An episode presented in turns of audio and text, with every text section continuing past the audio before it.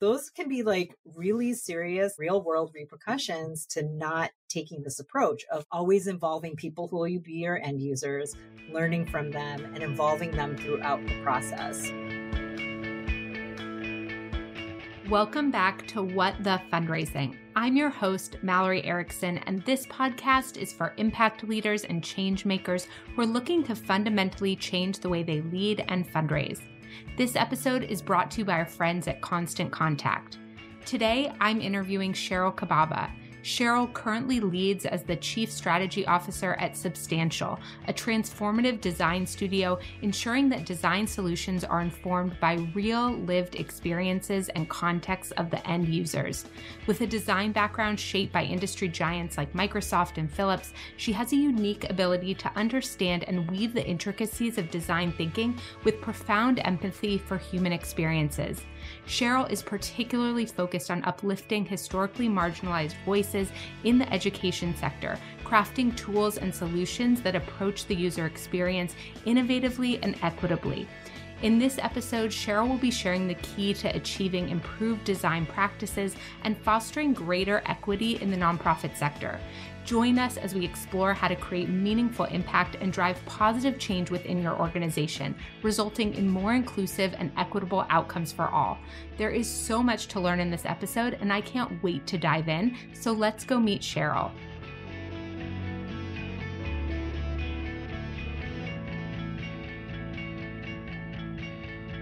Welcome, everyone. I am so excited to be here today with Sheryl Cababa. Sheryl, welcome to What the Fundraising. Thanks so much. I'm really excited to be having this conversation. I am thrilled to dive in. Why don't we start with you just sharing a little bit about you and your background and history and what brings you to our conversation today? My name is Sheryl Cababa. My pronouns are she and her, and I am the Chief Strategy Officer at Substantial, which is an insights design and development studio in Seattle. And we work primarily in the education space. And what I do as a person with a design background is I use human centered design and equity centered design to help inform the education space. And that's everything from using our methods to lift student voice throughout the process of strategic investment decision making all the way to helping to design edtech products for students that are funded within the philanthropic space to better and more equitably serve students who are historically marginalized within education. That's kind of our approach. And yeah, my background is a designer and design researcher focused on human centered design. Can we define human centered design a little bit and maybe to help folks who are unfamiliar even with the design landscape? Like when something isn't human centered, what is it then centered on? I can kind of answer that from having a product design background. So I've spent a lot of time working sort of like the first half of my career as a product designer create on digital products like for organizations like Microsoft, for Philips. I worked, for example, on one of the first activity monitors that Philips was designing before the Fitbit came out and the digital experience that goes along with that. And so, oftentimes, when we're talking about something that's not human centered design, it might be centered around the product or the thing that you're designing rather than the context and experience of the humans who use it, who find value in it, or what have you. You can kind of think about things, let's say, like technologies that maybe were before we were using Apple products really widely. Like think about an old remote control from the 80s or something like that. That is product centered because it's just meant to like make the thing work. And there is very little engagement with like how people might actually use it. The fact that those had like poor human factors even you can't even like hold them in a way that makes sense and all the buttons look the same there's no hierarchy whatsoever. So it does not involve the context of use as much as just like making a thing work. When you're oriented around human centered design, you're taking somebody's context first you're understanding the problem space. So You're understanding their barriers and challenges as well as potential opportunities. And then you're designing around that rather than the other way around. So I oftentimes describe it as like, in order to design the thing right, you first need to design the right thing. And designing the right thing means understanding the context and the problem space in its entirety before embarking on designing something. Okay. Can we talk about like what are the consequences when something or some examples of consequences when something isn't designed in a human centered way? What ultimately then happens? There's lots of things that could be like repercussions of not engaging in human centered design from we see this a lot in digital experiences for example i don't know if you remember from a few years ago there was a missile warning in Hawaii and everybody was freaking out because they're like, is this real? Like they got an alert.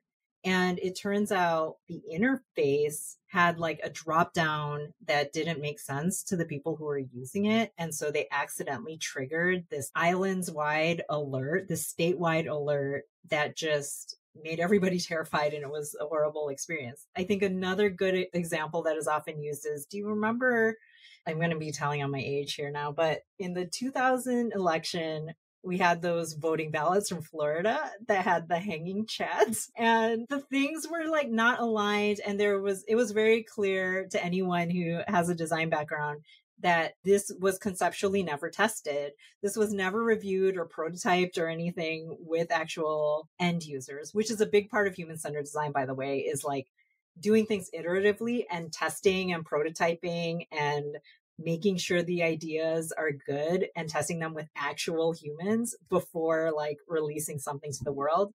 And so those can be like really serious real world repercussions to not taking this approach of always involving people who will be your end users, learning from them and involving them throughout the process. And your work also is really focused on equity. So when it comes to equity, what are the consequences? I mean, I, I'm already like predicting some in my head, but just not to make some assumptions. Like, how does this human centered design approach one either account for equity or what is that additional design element that ensures that? That's such a good question because human centered design, I think a lot of people assume like there's an equity component built into it, but I don't actually think there is. Like, if you're just focused on like end users, you're not really thinking necessarily about fairness, which is a big component of equity, right? Fairness across differences. And I think the idea is that you should be thinking about those who are least served by existing systems or by existing solutions and design for them first. Like oftentimes this is called inclusive design because you are thinking of those who maybe have what is sometimes described as the most extreme experiences. So like a good example of this that you can see out in the world, well, I'll give two examples. So one is curb cuts. So curb cuts are designed because, you know, activists with disabilities like insisted on this like being something that is necessary for urban environments and advocated for themselves in order to create the regulation around mm-hmm. that. And what we see is that not only does it serve those in wheelchairs, but it also serves those who under certain circumstances, like you're pushing like a baby stroller or you're pulling a cart, it accidentally, I guess, serves other people beyond those with the most extreme experiences. So, in many ways, others benefit. In the work that we do with the Bill and Melinda Gates Foundation, they oftentimes use a concept of targeted universalism, which comes from the Haas Center of, I'm going to get this wrong, but I'm going to try, is like the center of belonging I believe, at UC Berkeley. And what it is, is it means designing for certain groups and seeking to create better outcomes for those groups.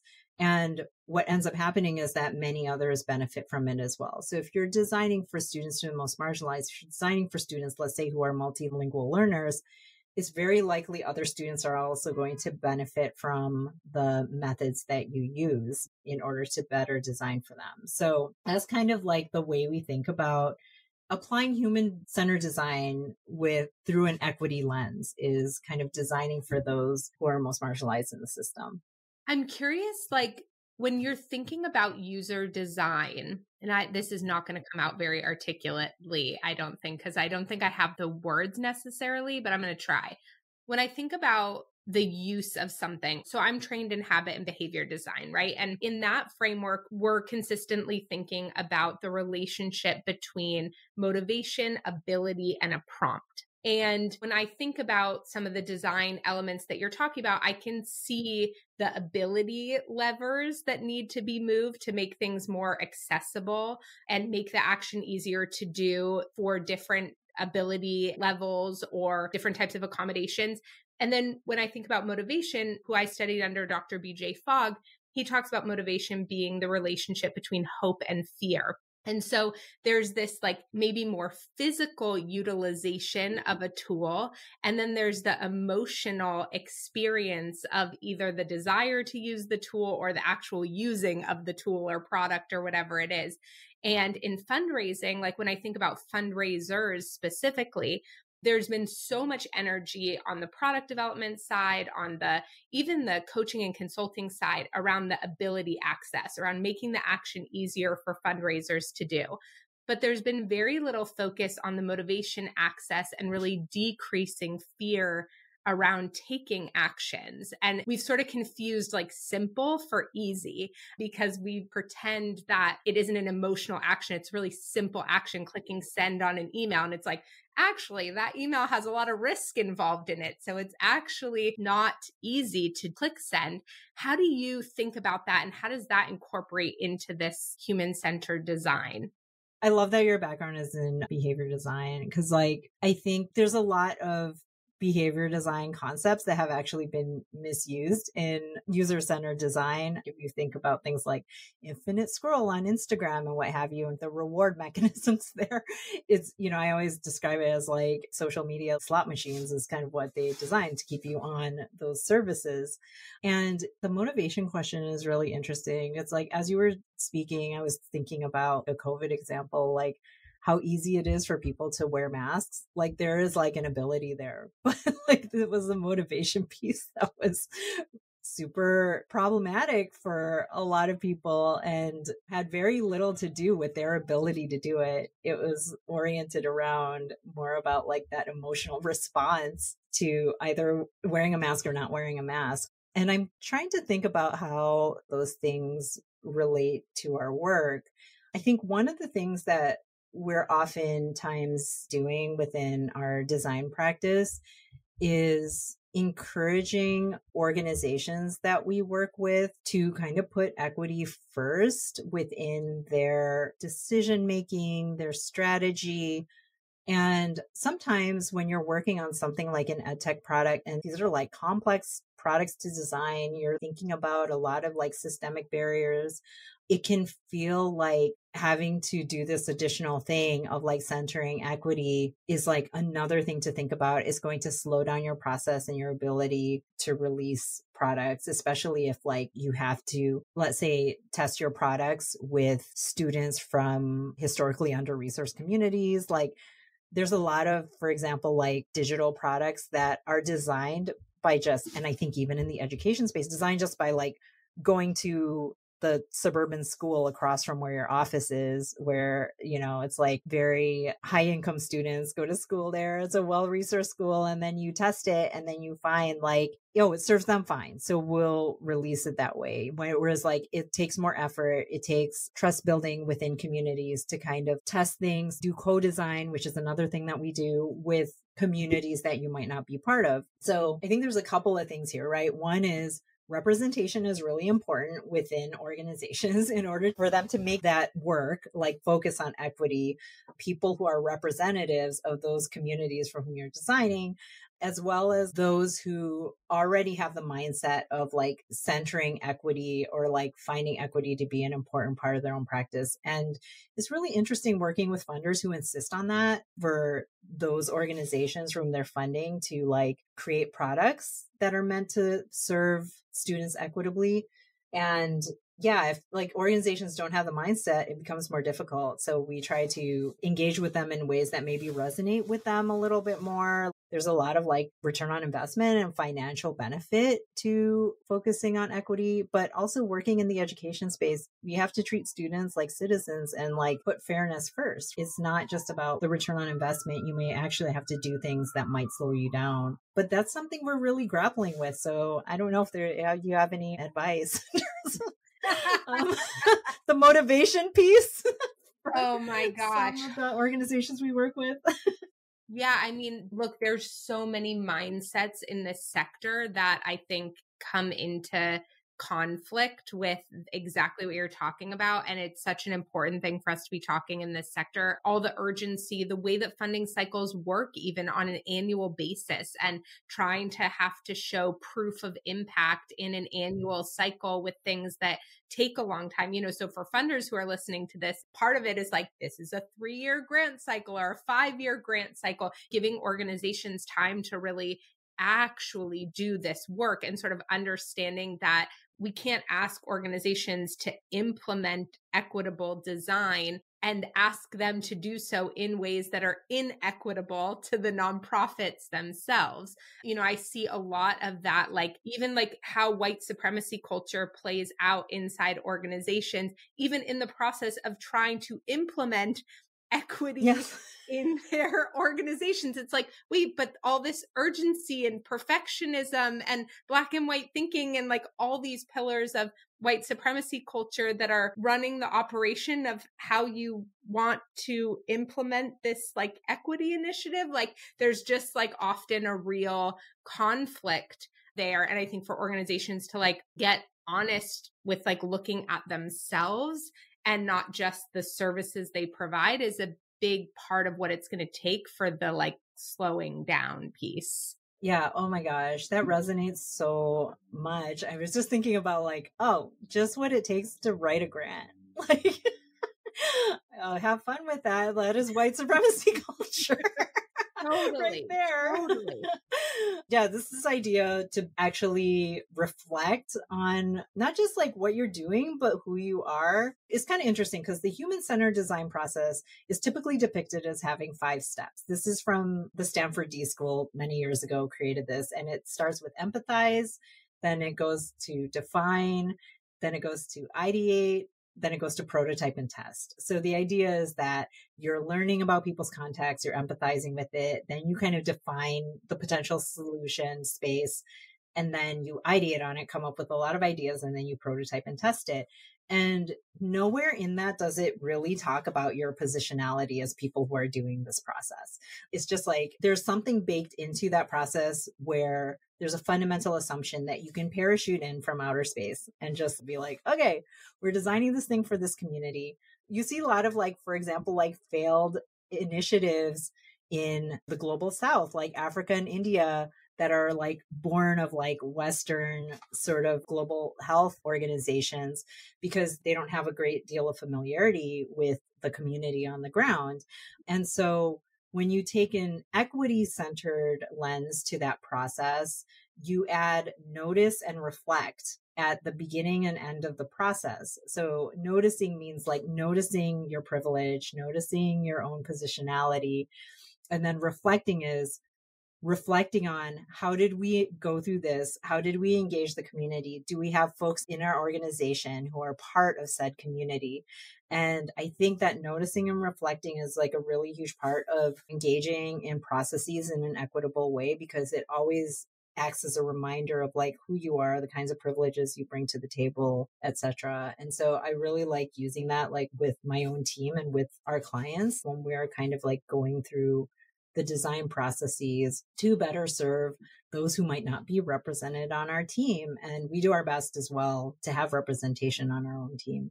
Yeah, that's so interesting. You know, the other thing that as you were going through those pillars of human design, one of the things that really stood out to me was just like how much, and I know you already expressed some other limitations in terms of the assumptions that it's making, but what struck me when you were going through it was like the time. Like, I'm like, okay, like the time and the frame of mind, even to do some of those things, like to activate empathy. That's a super hard thing to do in a 30 minute meeting between two other meetings, especially when those other meetings are talking about how you don't have funding to do something. And then your next meeting is some other barrier. Like, I just think like getting into the mindset where you can actually do that requires a certain amount of space, a certain amount of perspective change, like this ability to sort of get out of the tunnel vision hustle. And yet we try to do things like that in these super time boxed, urgent moments.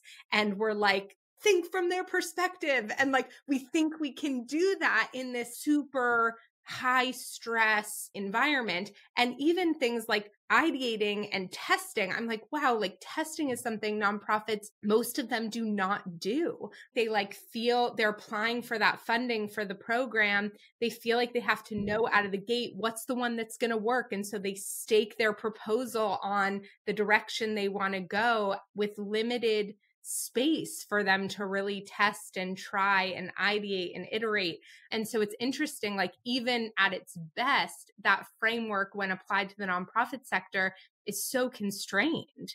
Yeah, it almost feels like you need a lot of time and resources in order to do this correctly. I think once you have kind of the mindset of like integrating this into your processes though it doesn't take as much time and energy. Like i know that's like a, a difficult thing for folks to hear if they feel really like time pressured but i do think there's certain things that you can do is like those who you're thinking about like those who you want to empathize with have them be part of the process of whatever it is you're designing or engaging in because that's really also like an empowering act. Like if you are experimenting with something and you're changing it, if you have those people involved and they're meant to be on the receiving end of whatever it is you're designing. So for example, you're changing your fundraising process, like have funders involved in that. So like you can get their input and feedback because I've never met a single person in the human centered design process who does not want to give their input and feedback if you're going to experiment or make change or like prototype a new way of doing something. And so having them along for the ride, like through the entirety of the process is really important. And I think like in our line of work, like we do that a lot with students, for example, like you wouldn't think middle school students would be great at like co-designing investment strategies. But yeah, when it comes to their own education, they're excited to talk about it and feel really empowered to do so. So I think it's like finding ways of engaging those audiences throughout the process, I think really makes it human centered design. I love that. And I think when you were saying the piece around like fundraisers wouldn't ask you know, you wouldn't want to redesign something without talking to funders.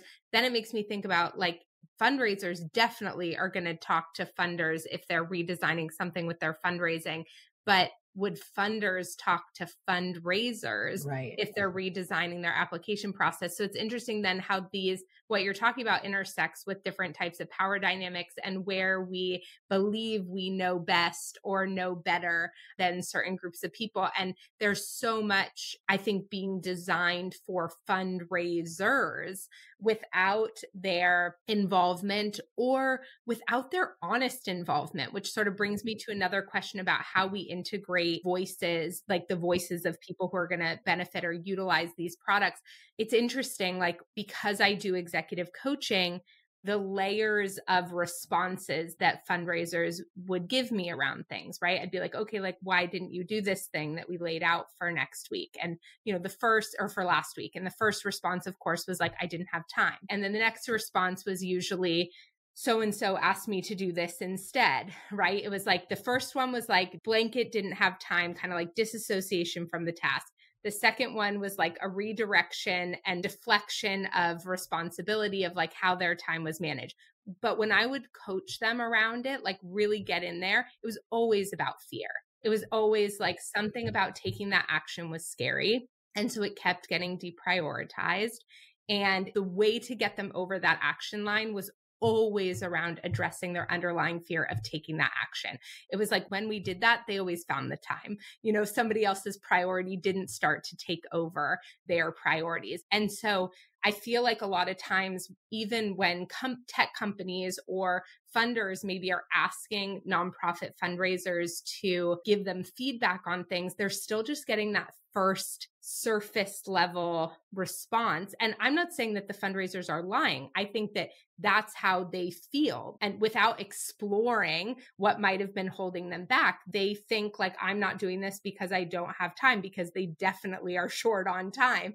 And so, how do you, from like a human design perspective, ensure that people are given the space and the safety to tap into their like deepest needs around something as opposed to maybe an automatic response to something? That's such a good question because I'm thinking about some of the scenarios that you put forth. And I don't have a good answer for those scenarios. So, for example, I've seen philanthropies like fund an effort where they have several grantees and the grantees are just being told like this is the process. It doesn't matter if you don't have enough time to get to the next step or the next gate. You just have to do it and like the grantees like you said there's a power dynamic there like the grantees are just not able to like question this process or like acknowledge like their fear about being able to fulfill on this and what have you. And so i think it has a lot to do with those power dynamics in terms of like us understanding people's context and getting at those kinds of underlying fears like I think an example here is we do a lot of work in the post secondary education space. And we had to have like some like tough conversations with students about dropping out of school and about the lack of support that they received from their higher ed institutions. And I think part of that was that we don't go in, like we're design researchers. So my team and I, we don't go into those situations with what you're usually taught in terms of research, like staying neutral, try to like coax information out of them. I think because we also take an equity centered lens to at how we're the process by which we're engaging with the work we do things like share our own stories with them about how we might have how we ourselves might have failed or like we ourselves might have had similar difficulties. This is also another example of making sure you have representation on your team. Then you can kind of connect with them in order to like get to what are like the underlying things that are really driving their motivation or lack thereof or how they feel about like the system that they just experienced and one thing that we make clear to them is like, we're really like looking for, and this is like a tenet in our own practice. We look at people's strengths rather than their deficits, and we look at the deficits of the system. So, what are people's strengths and how can we draw that out and amplify that and so for students who have dropped out of school we also like stopped using terms like dropped out we use term pushed out because then it puts the onus on the system it puts the onus on the institution and I think you could do this with any sort of like power dynamic situation that you're experiencing where somebody is not benefiting from the way like the system is currently designed, is kind of thinking about like, okay, what are their strengths that we could amplify and what does the system owe them? Or like, what is the system doing that's preventing them from being their most successful best selves?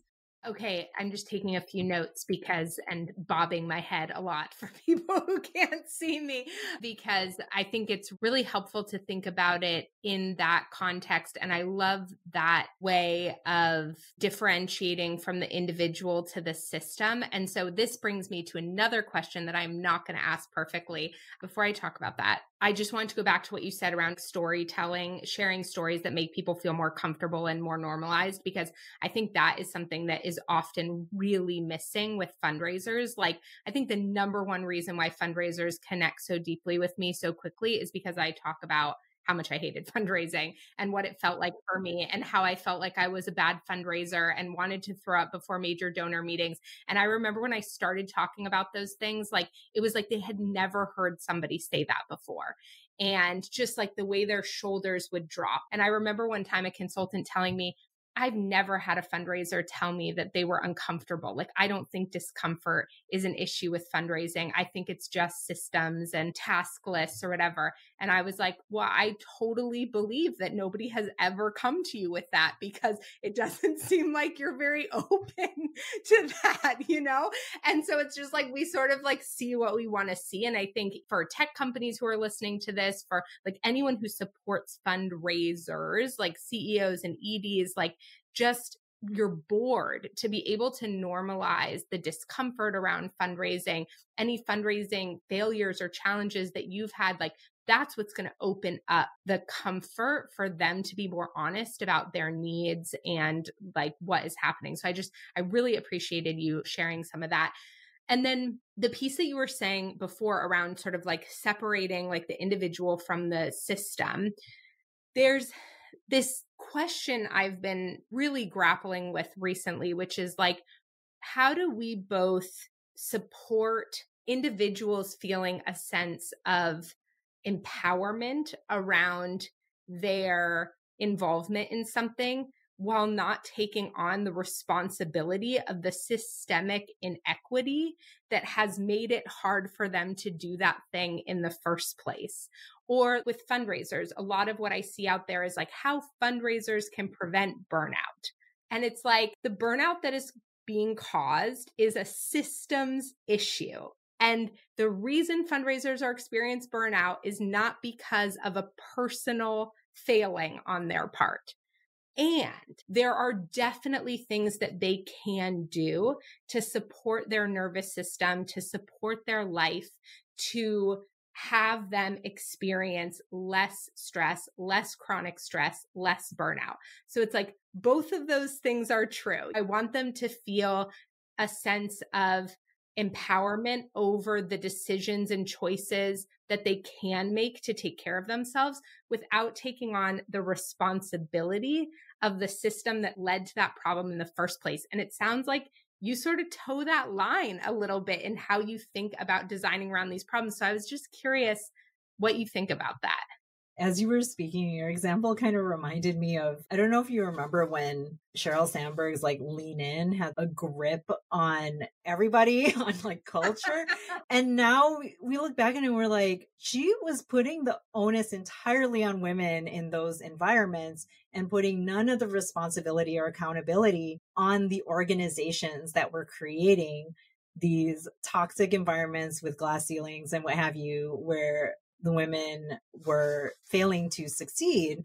And it's kind of like that in terms of like, I don't know. I think we all have a tendency to put the onus on ourselves, like when the system is kind of failing. It's like, what am I doing wrong?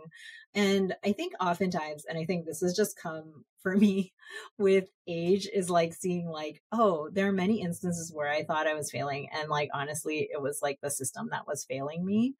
And it's really interesting especially like yeah, doing work with a lot of youth, like students in high school, middle school, and college. It's just like, I think they oftentimes internalize that. And then you start talking to them in ways where you're just like, oh, it's kind of interesting. Like, what are your strengths? We do some exercises sometimes just when we're interviewing students about their vision or what have you for themselves. And I think it helps frame our conversations to draw out their strengths and for them to like start using that mindset of like seeing like the system and like how can you change it so it better serves you? Or what are your dreams of changing it so it can better serve you? And even if you can't like through our work like we can't create all of that systemic change that's information that we can share with others who have more resources and greater influence than we do in order to make those things happen, which is why I think it's so valuable to be like understanding the context of the people at the center of the problem space that you're trying to solve for is yeah recognizing like those power dynamics also having a really good understanding. And i'm not saying like we entirely take the onus off of the individual because i do think like there are things like strategies, as you were saying, like burnout, like you have to have strategies for yourself to cope with the crappy system that surrounds you. But I think there's a difference between, like you were saying, engaging in those strategies and putting the accountability on yourself or responsibility on yourself when that's not your responsibility. Like it's the responsibility of those who are decision making, who have a lot of power in the system to change it so that people aren't getting burned out. And you see this time and time again in like organizations, like just having worked in the tech industry, I feel like I see this all the time where it's like, yeah, why are people getting burned out? Maybe because you are setting an organizational culture that sets an expectation that they work 60 hours a week. Listen, I know a lot of people who work in Amazon, so I literally hear about this quite often.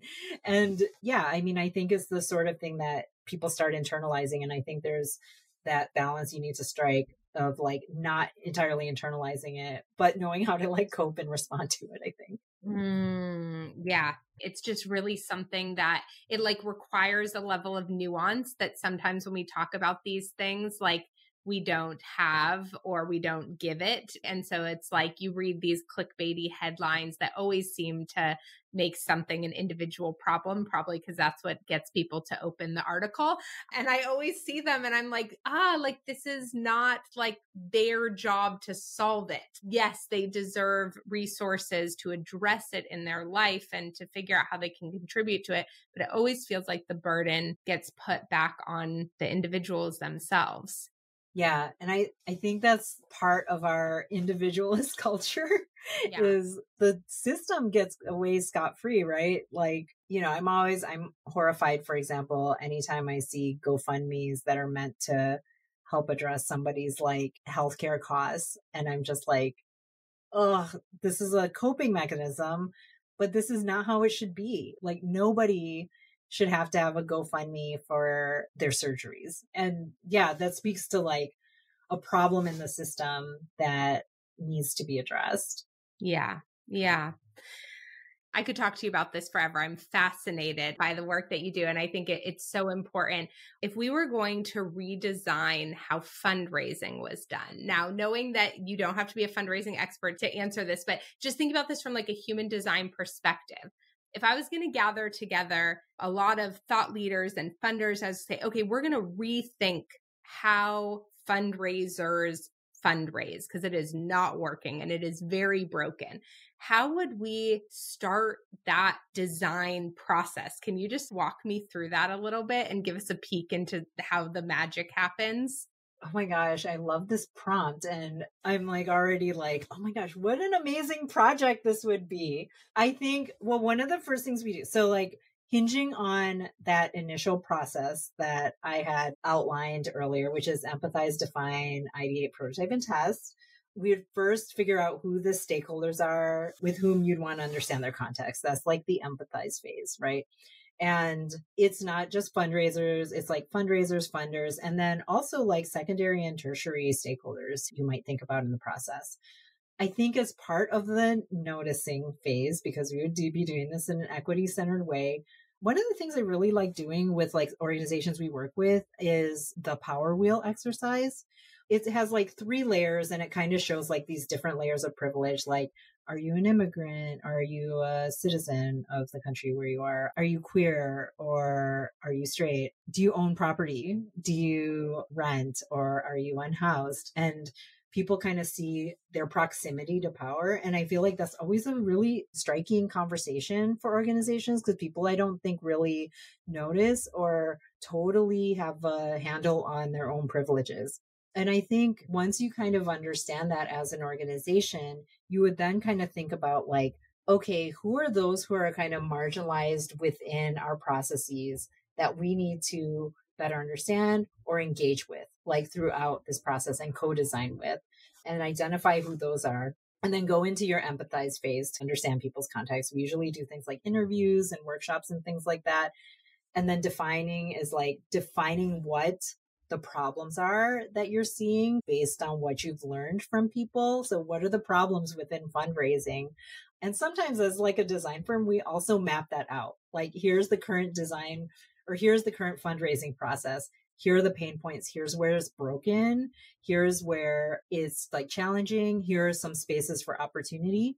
And then you go into the ideation phase. So you go in with your stakeholders into generating as many ideas as possible in order to address those barriers and challenges. And then you try to prototype and test some of these changes in the system. So it's kind of like, okay, is there a really lightweight way we can kind of test this? Are we doing kind of like a round of fundraising where we can kind of test some of these solutions and orienting towards like a friendly audience for that or something like that, or people who are going to be really part of that process.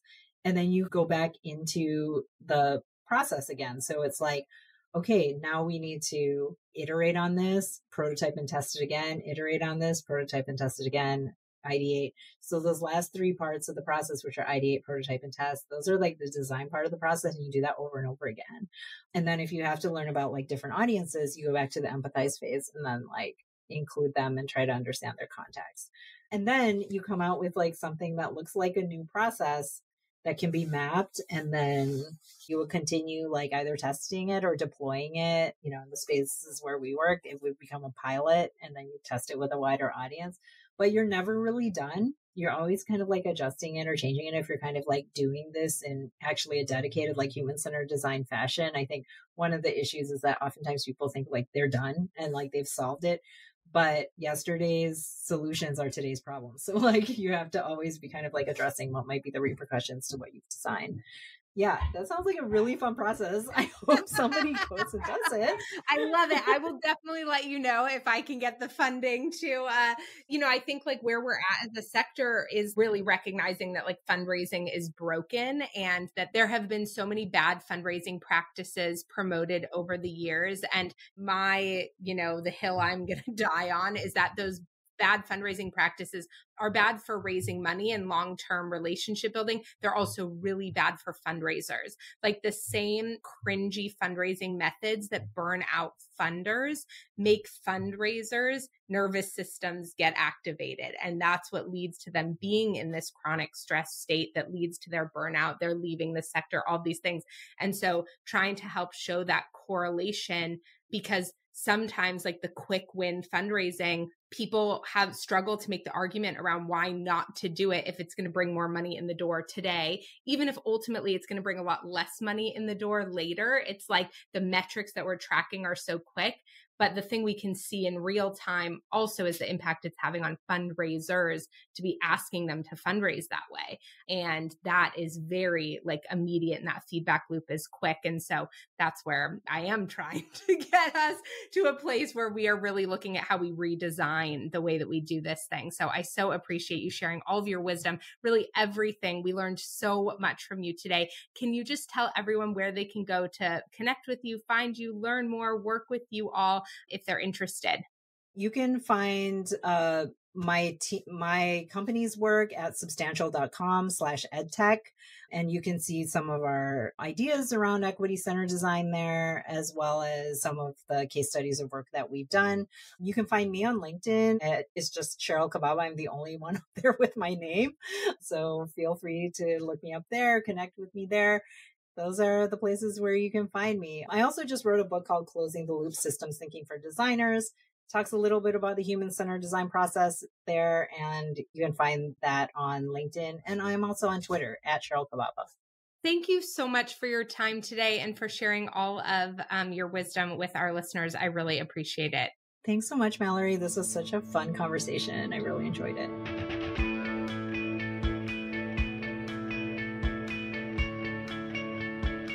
Okay, there is so much inside this episode that I love, but here are a few of my favorite takeaways.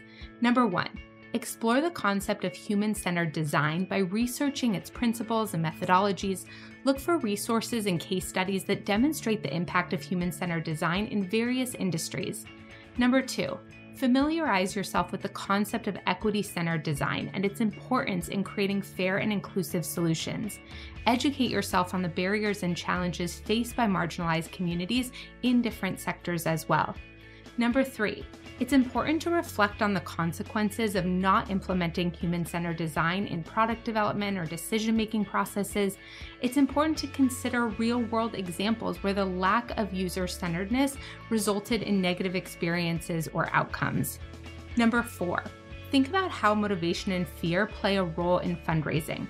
Reflect on the emotional aspects of fundraising actions and the impact of fear on donor engagement. I really like looking at this connection with the human centered design that Sheryl talks about.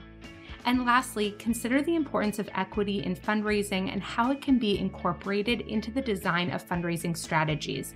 Reflect on the potential barriers and challenges faced by marginalized communities in accessing resources and opportunities like this. Okay, for additional takeaways and tips inside this episode, head on over to malloryerickson.com backslash podcast to grab the full show notes and resources now. You'll also find more information there about Sheryl and our amazing sponsors, Constant Contact.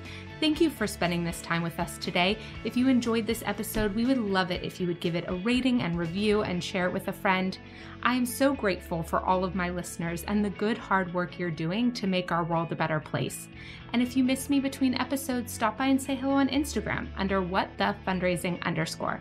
Have a great day, and I'll see you next week.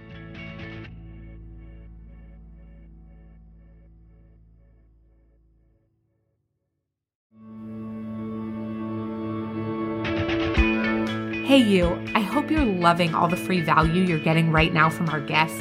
And speaking of free value, I've raised millions in the nonprofit space without sacrificing my integrity or my alignment. And I'm sharing how I did it in my free webinar, How to Harness the Power of Prioritization to Raise More Without Burning Out go to malloryerickson.com backslash workshop to register for the free training right now. I cannot wait to see you there.